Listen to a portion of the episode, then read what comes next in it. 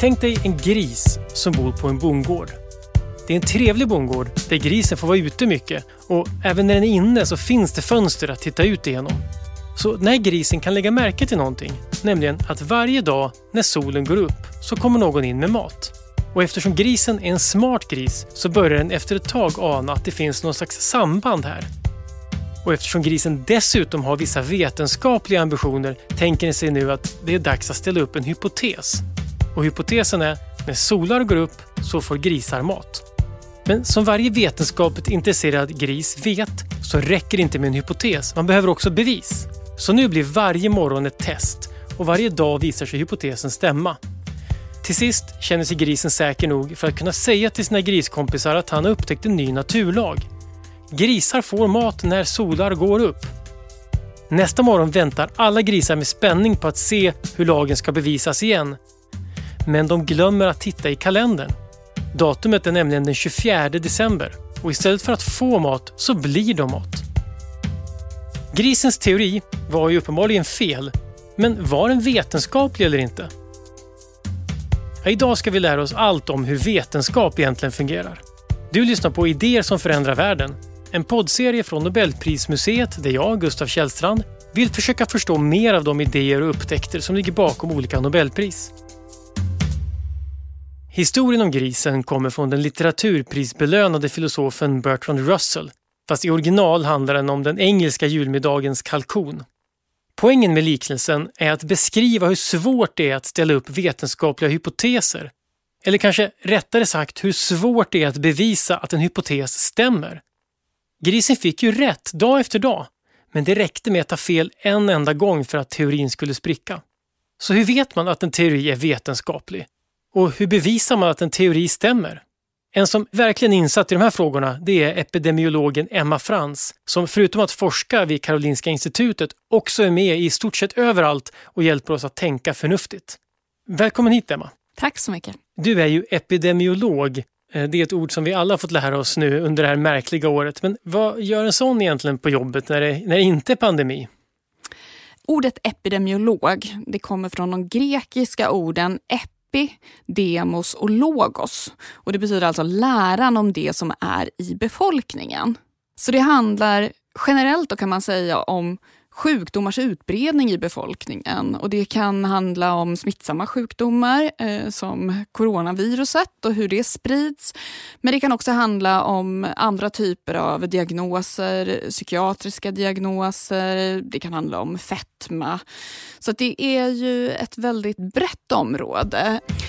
Eh, ja, det är nära besläktat med folkhälsa men också nära besläktat med statistik eh, och biostatistik. Så det är väldigt mycket eh, data och mm. siffror som man jobbar med.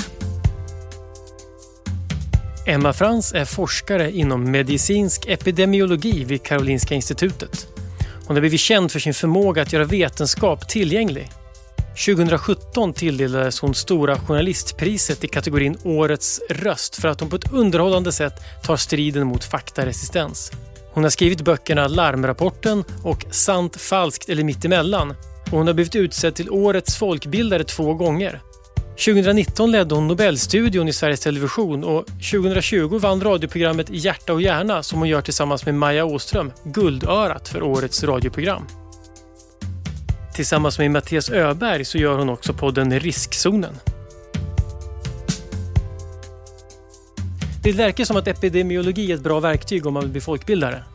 Ja, precis. Och sen så tror jag ju också, alltså dels så anledningen till att jag har pratat mycket om de här frågorna, det är ju dels för att jag har undervisat också i vetenskaplig metod, eh, bland annat på läkarprogrammet vid Karolinska institutet.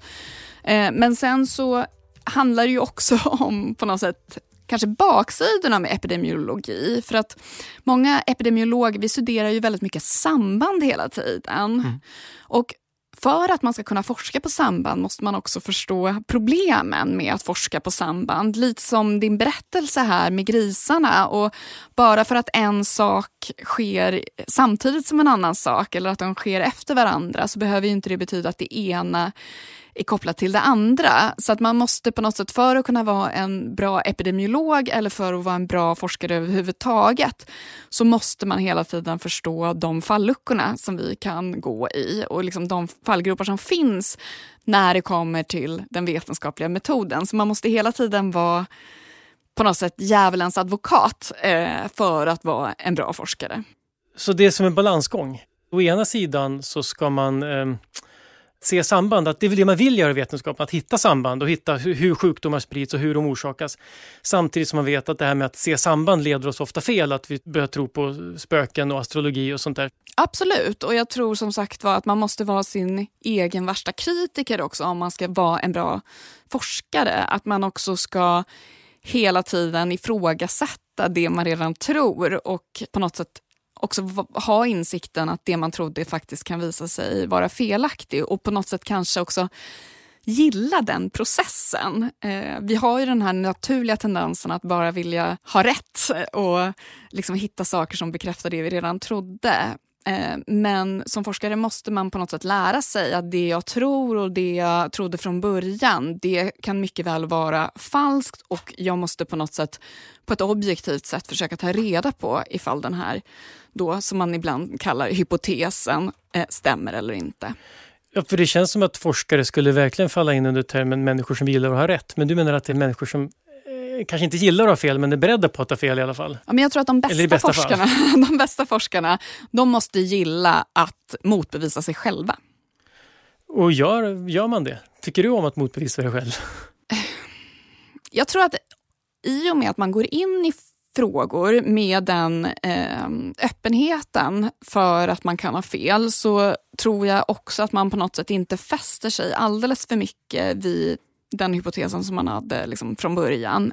Men samtidigt så tror jag ju nu, liksom vi har sett också under coronaåret, många forskare som är ute i debatten. Och där tror jag, jag menar på något sätt, jag är inte alls emot att man som forskare delvis är ute och tycker och tänker och kanske påverkar politiker och allmänheten.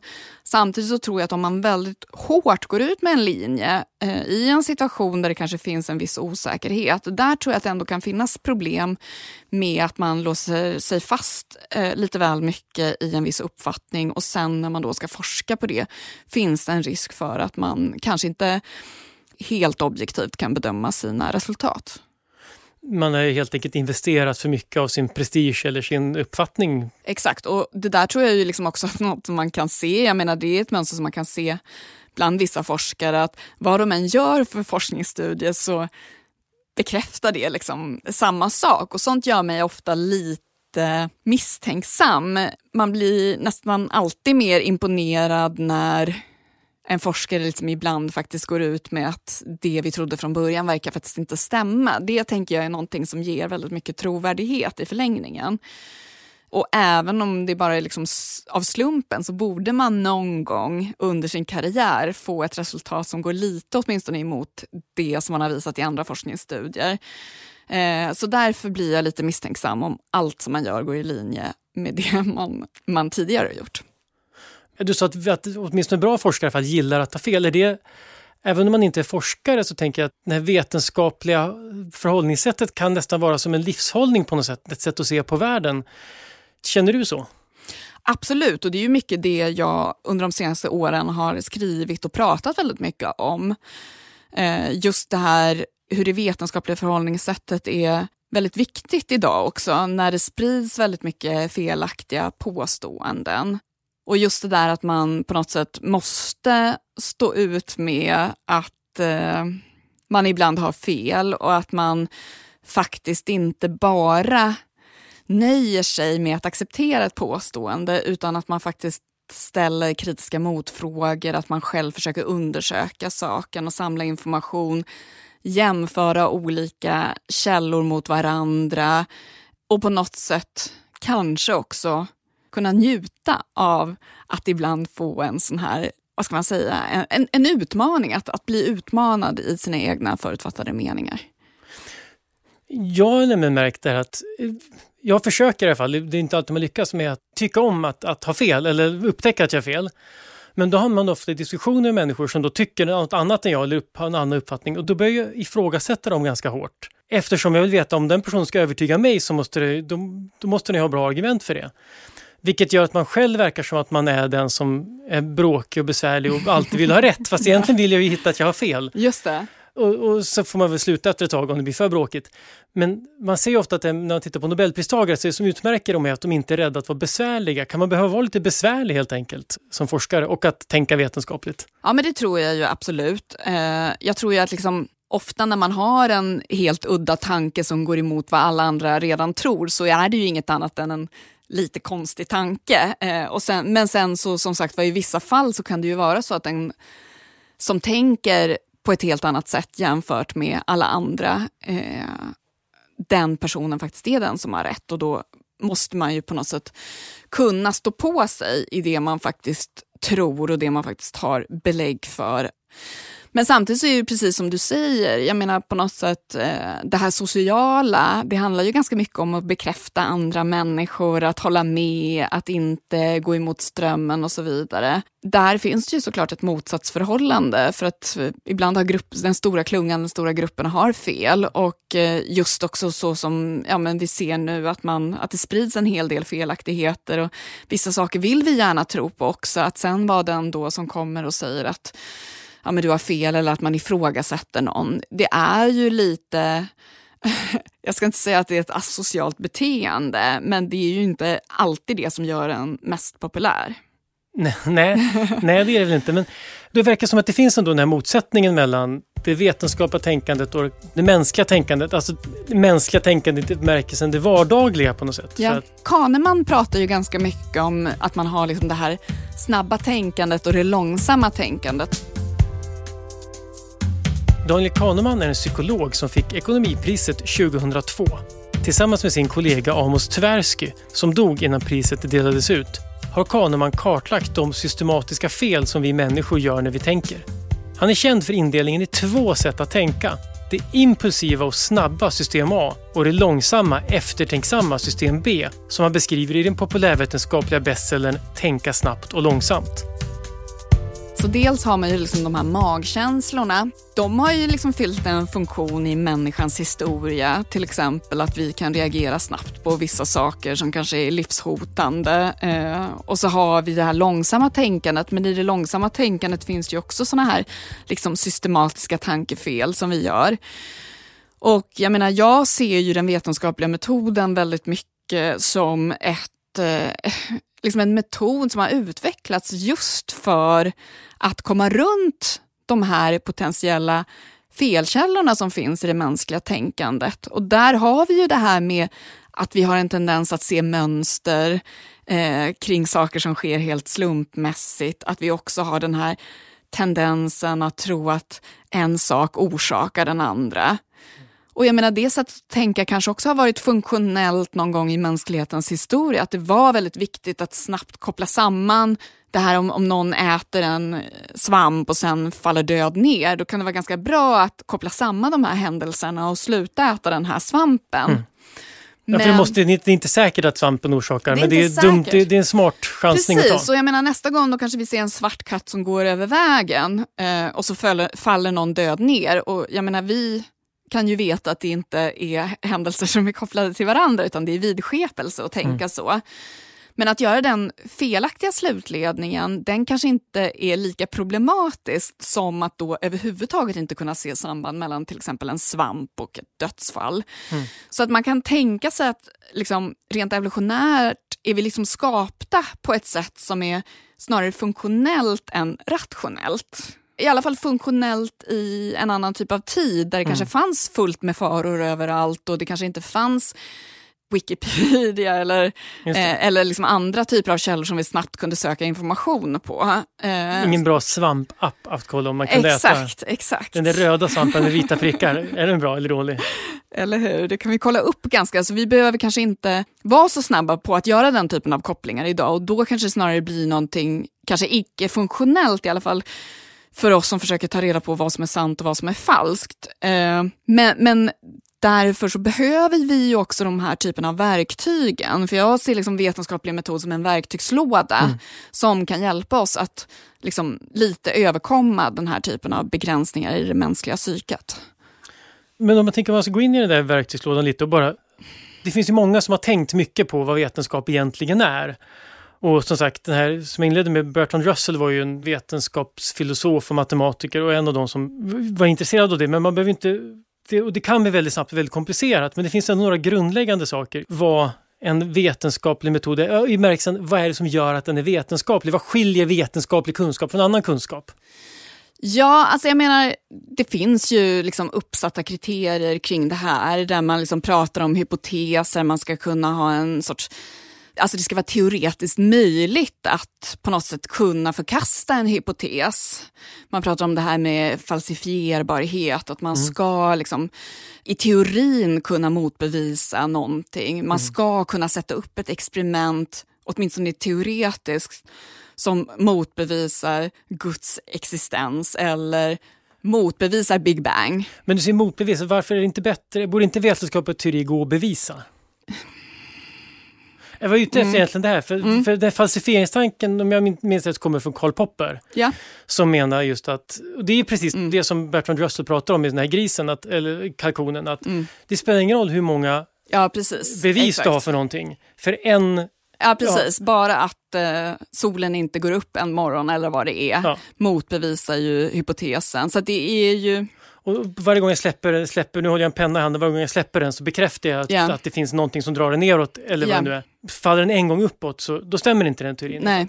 Och därför så då en vetenskaplig teori ska gå att den kan inte då, yeah. då är det falsifierbarheten, för då kan man, det är det som gör att man kan sätta upp experiment. Precis. Sen så när det gäller kanske Guds existens ja, så är det ju ganska svårt att bevisa existensen av Gud också. Ja. Eh, så det är ju, men, men återigen, jag menar det beror ju också lite på vilken typ av frågeställning man har. Men om frågeställningen är finns Gud, mm. då går det inte att bevisa. Ja. Men det går inte att motbevisa. Nej, precis. För att vad du än säger för motbevis så kan jag bara säga att ja, fast Gud är allsmäktig, han kan ju vad som helst. Och det gör alltså att teorin inte är vetenskaplig. Exakt. Alltså det, man kan ju tro på Gud ändå, men det är inte vetenskaplig teori Nej. att Gud finns. Och där är ju lite Big Bang ett frågetecken. För att det är svårt att avgöra? Ja, precis begreppet ja. bevis pratar vi om ja. nu. Det finns ett bättre ord, om jag förstår saker rätt, som heter evidens. Ja. Vad är, är evidens och bevis inte riktigt samma sak? Nej, men precis. Inom logik och matematik, där kan man ju prata på något sätt om absoluta bevis. Eh, men den typen av forskning som jag håller på med och den här typen av liksom bevis som vi behöver förhålla oss till i vår vardag. Mm. Det är ju snarare att man pratar om evidens. Eh, och det handlar ju om att man har empirisk forskning som backar upp ett påstående eller då motbevisar någonting. Så det handlar ju inte om sant och falskt. Eh, vi lever ju väldigt mycket i en tid där man... Ja, det finns ju dels de här som menar att allting är relativt. Mm. det finns ingen sanning. Finns ingen det finns ingen sanning. Samtidigt finns det de andra som pratar om jo, jo, det är sant eller falskt. Men egentligen så mycket av det vi förhåller oss till det är ju ett sorts evidensbegrepp. Mm. Och evidensbaserad kunskap kanske man ska prata om snarare. Och det här är ju också liksom hur man väljer att uttrycka sig. För i vissa fall så menar jag ju att även om man inte kan prata om absoluta sanningar eller att någonting till 100% stämmer så är det ju ganska ofta så att vi har mycket mycket eller lite vetenskapliga belägg för någonting. Så evidensläget kan vara lite olika och i vissa fall så kanske man har så pass mycket vetenskapliga belägg att evidensen mm. för någonting är så pass starkt att man nästan, tycker jag, kan påstå att det är sant. Mm. Medan i andra fall så har man lite vetenskapligt stöd att evidensläget är väldigt svagt och då är ju också på något sätt risken att det här senare visar sig varit felaktigt betydligt större. Mm. Så jag menar, även om man pratar om evidens och någon sorts evidensbaserad kunskap så kan den ju vara mer eller mindre stark. Men för många människor kan det här låta väldigt paradoxalt för att man på något sätt tänker sig att vetenskapen visar sanningen. Mitt sätt att lösa det här och försöka få folk att förstå det här, det är att prata om vetenskapen som en metod snarare än någonting som avslöjar sanningen. Alltså att det är på något sätt en process som mm. vi använder oss av och en metod som gör att vi på ett objektivt sätt kan ta reda på hur det faktiskt ligger till.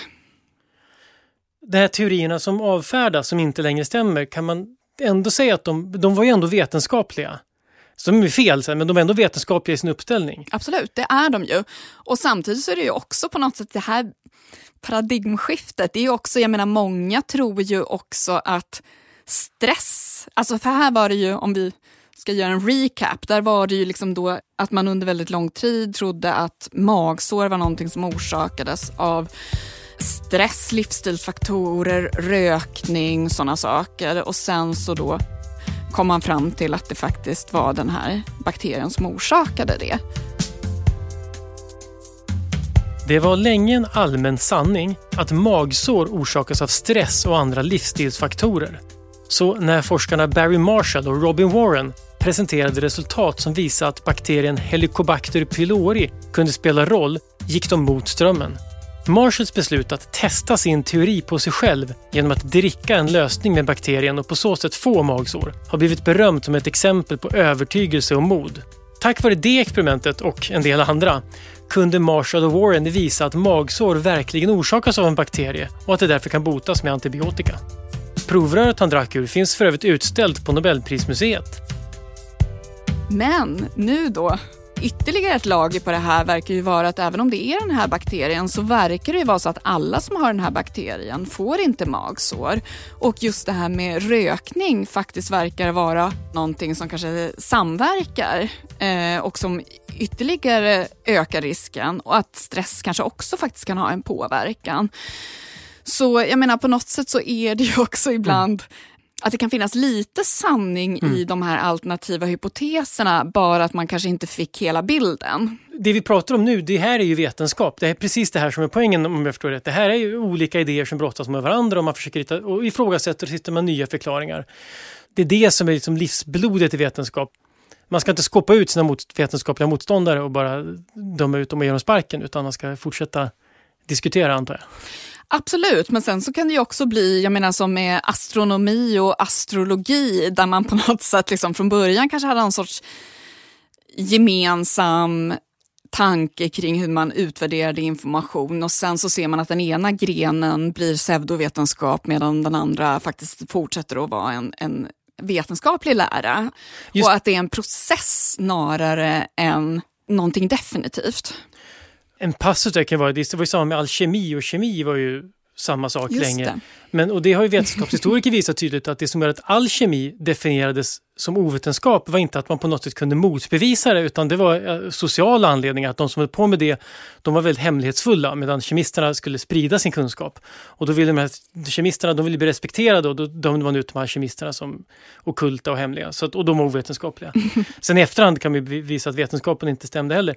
Men där är en fråga om, om astrologi, som du tog upp astronomi och astrologi, så det är en sak som jag tycker är jävligt lurig med astronomi och astrologi och det är huruvida astrologi är vetenskaplig eller inte.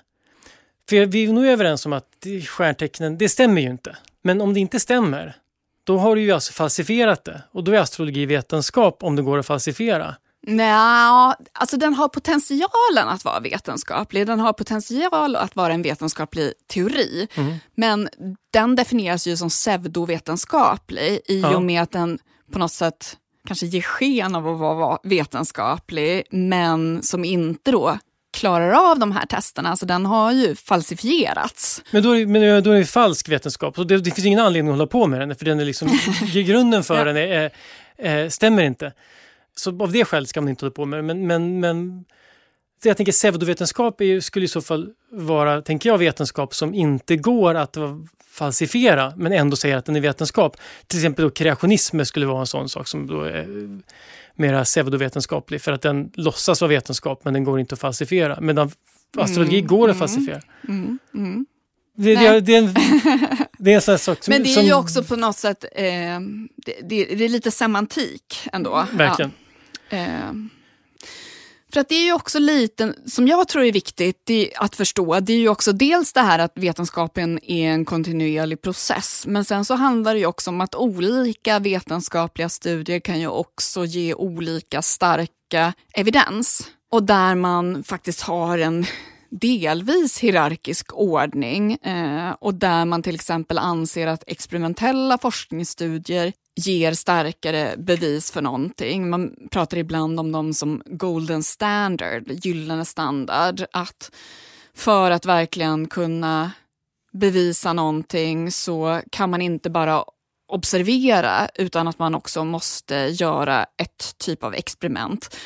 Att man till exempel dricker en bakteriedrink. Eh, och det är ju också någonting, jag menar när vi testar nya läkemedel, när vi testar nya vaccin, så gör man ju ofta den typen av forskningsstudier i och med att man verkligen vill ta reda på ifall det här vaccinet skyddar mot covid-19 eller om den här behandlingen verkligen fungerar och att det inte bara handlar om att vi ser de här sambanden utifrån liksom, vad vi vill tro eller vad vi tror från början. Eh, Samtidigt så är det ibland också svårt rent praktiskt att göra sådana här evidensbaserade studier. Det kan vara till exempel etiska problem, det kan vara praktiskt omöjligt att göra experiment ibland.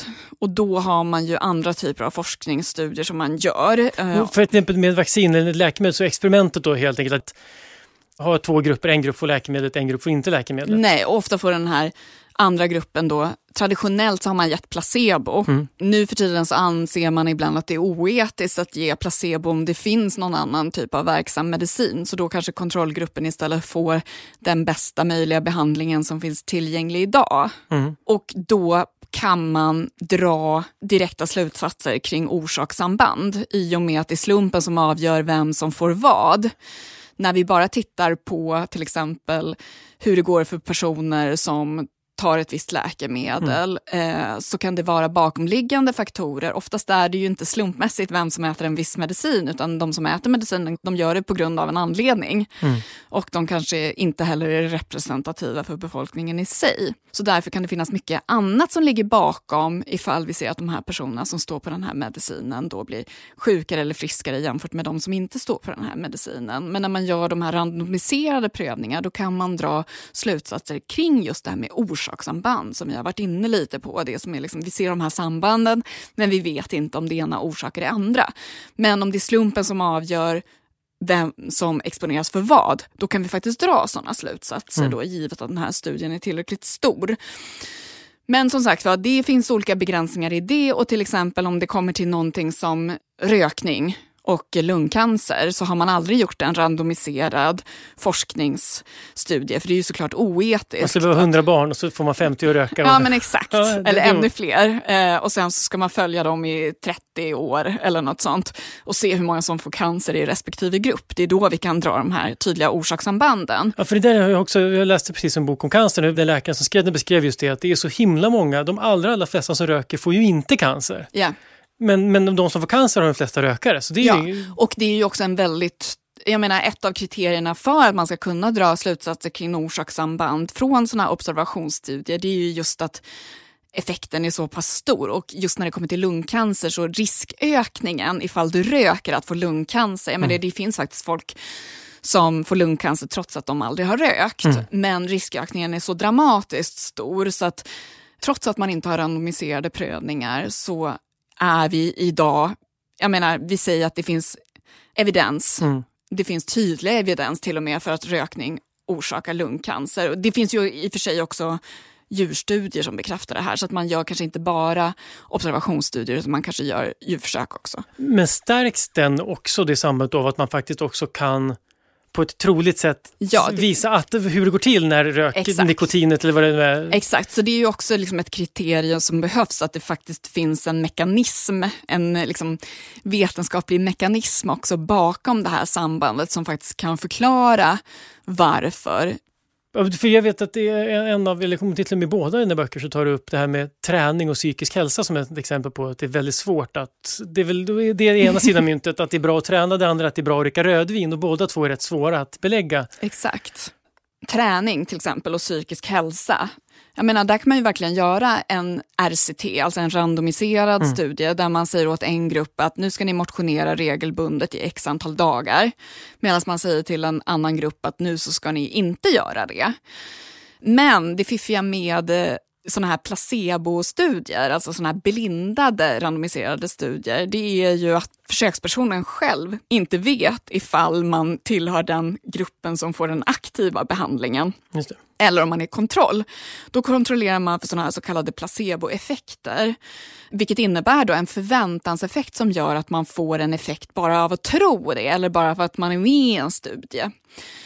Och det är väldigt svårt att springa eller motionera utan att vara medveten om att man springer eller motionerar. Mm. Utan på något sätt blindningen försvinner. Och när det också kommer till sådana här tillstånd som psykisk hälsa så vet man att det kan finnas en ganska stor placeboeffekt. När det kommer till en annan sjukdom som kanske ja, men covid-19 kanske, eller i alla fall ja, eller lungcancer. Där är ju placeboeffekten kanske inte så stor. Eh, jag tror att den kan ha en viss effekt mm. såklart. Man kan inte helt ta bort den.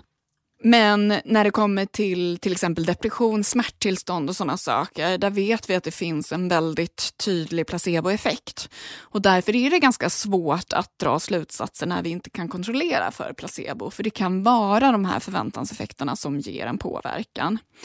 Sen när det kommer till det här med, med rödvin och att det är bra för hälsan, där kan det också handla om att man har gjort studier som har varit lite mm, halvdålig kvalitet. Eh, bland annat så har det handlat om hur man har definierat icke-konsumenter. Så okay. det, man, det man ser i många sådana här studier det är att personer som dricker måttligt med alkohol, de är friskare än de som aldrig dricker alkohol. Mm.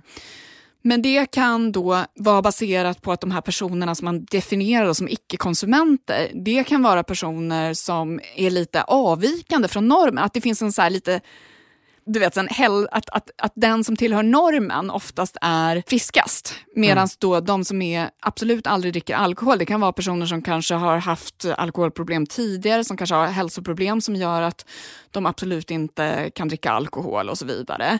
Mm. Så att eh, i och med att man jämför dem som kanske är avvikande med en grupp som består av hälsosamma mm. svennar mm. som tar ett glas vin någon gång ibland så får vi en liksom, falsk illusion av att det är bra för hälsan att dricka måttligt med alkohol.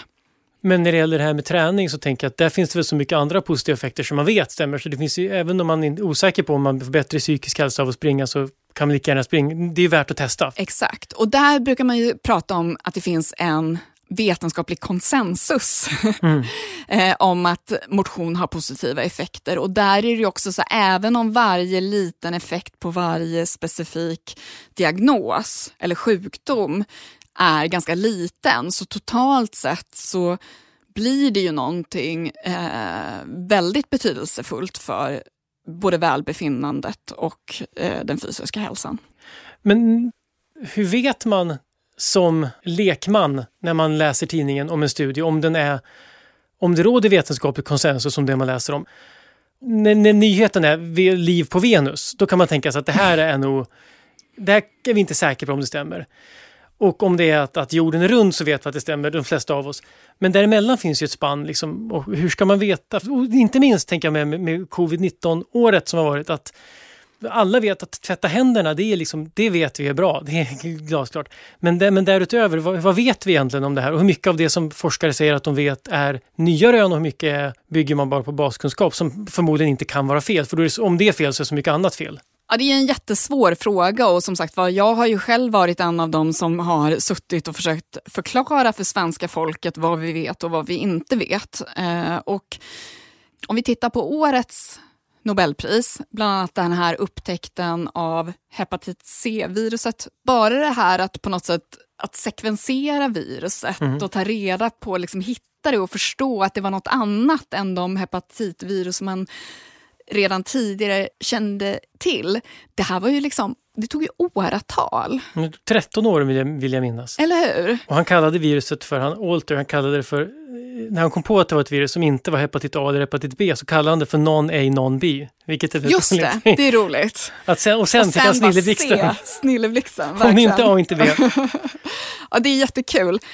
Men det, det jag bara ville komma till att det är liksom forskare är eniga om jättemycket när det kommer mm. till corona. Vi vet jättemycket om det här viruset och den här sjukdomen eh, trots att det här är ett virus som vi inte kände till i slutet av 2019. Så att, för, för det är det som är svårt att bedöma när, yeah. när, när liksom för så uppfattar jag saken också. Men som sagt, DNA eller RNA kanske är för det här viruset. Det är ett R. Ja. Ja, arvsmassan i alla fall. Ja. Den är klarlagd. Ja. Det tog en vecka att göra. Ja, det gick hur snabbt som helst. Men sen, säger liksom, sen kan Tegnell säga att det här överraskar oss och, och någon annan expert eh, säger att ja, vi vet ju nästan ingenting om viruset. Mm. Men då menar den experten ingenting utöver allt vi faktiskt vet. Ja men precis, att jag, jag och, och där är det ju också, det blir ju lite en sorts medielogik här också, att man kanske väljer att fokusera på de saker som är oklara. Men någonting som också har blivit uppenbart, tänker jag, under den här pandemin, det är ju också att så här virus som vi trodde vi visste massor om, liksom att, att det ändå att även liksom när det kommer till förkylningsvirus och influensor, det finns ganska mycket saker som vi inte vet kring exakt mm. hur, hur de här, liksom, under vilka förutsättningar det här viruset bäst sprider sig och sådär. Men det som har varit så spännande, eller spännande, det beror på hur man vill se det, det är ju problematiskt också, men man märker ju verkligen under ett sånt här år så märker man ju väldigt mycket vetenskapens begränsningar. Mm. Just det här att det finns en sån enorm efterfrågan på snabba svar medan då vetenskapen, även då om det går väldigt mycket fortare än vad det gjorde när vi upptäckte eh, aids och hepatit C, så går det fortfarande, särskilt när informationen sprids så himla snabbt, så är det också så att vetenskapen inte riktigt kan tillfredsställa det här behovet på snabba svar. Mm. Och vad gör man då? Jag menar, jag försöker vara tydlig med att säga liksom, här finns det osäkerheter, det här är vad vi vet och så vidare. Andra är bekväma med att uttrycka sig på ett mer tvärsäkert sätt. Och jag menar, min egen erfarenhet är att det nästan finns ett motsatsförhållande mellan hur tvärsäker man är och hur trovärdig man faktiskt är som källa. Eh, så att jag tycker ju att man ändå har som vetenskapskommunikatör ett ansvar i att vara transparent med vilka osäkerheter som faktiskt finns. Mm.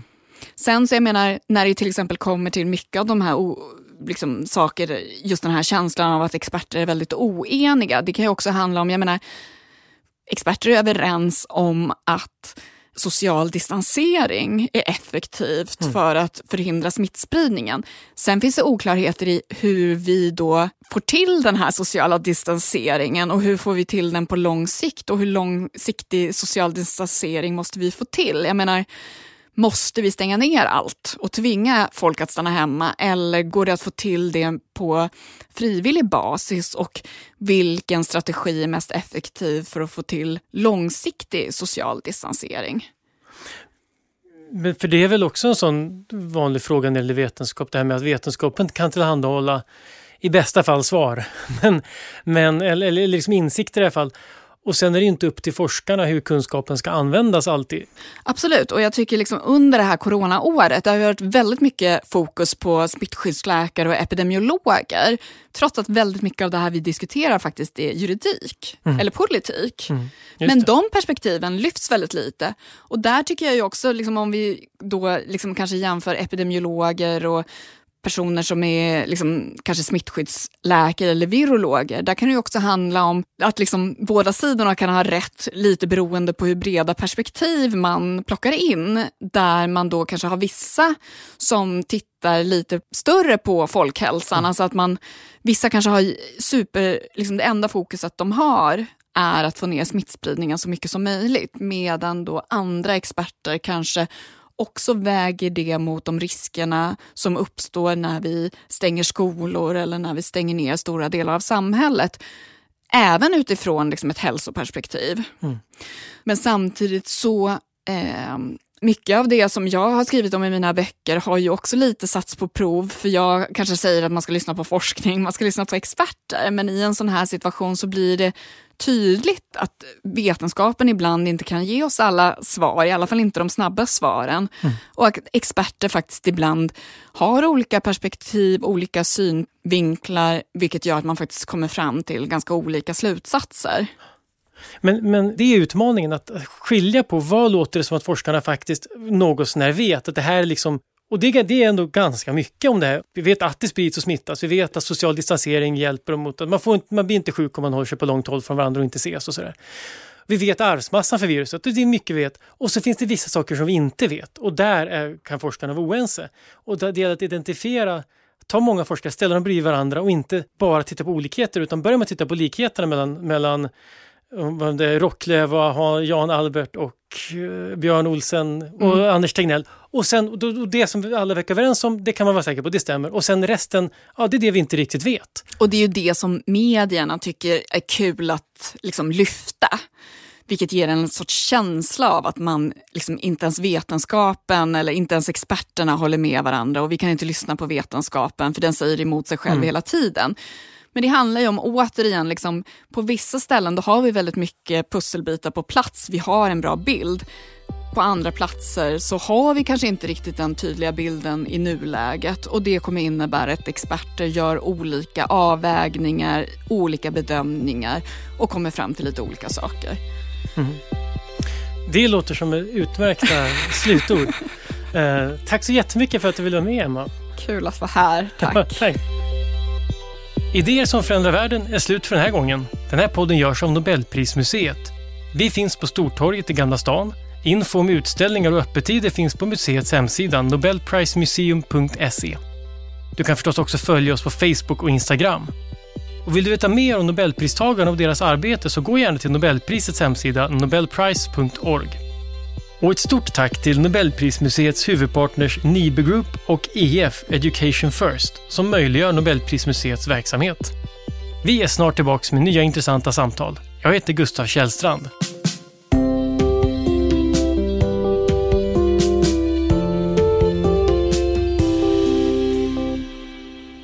Idéer som förändrar världen produceras av Filt Hinterland för Nobel Prize Museum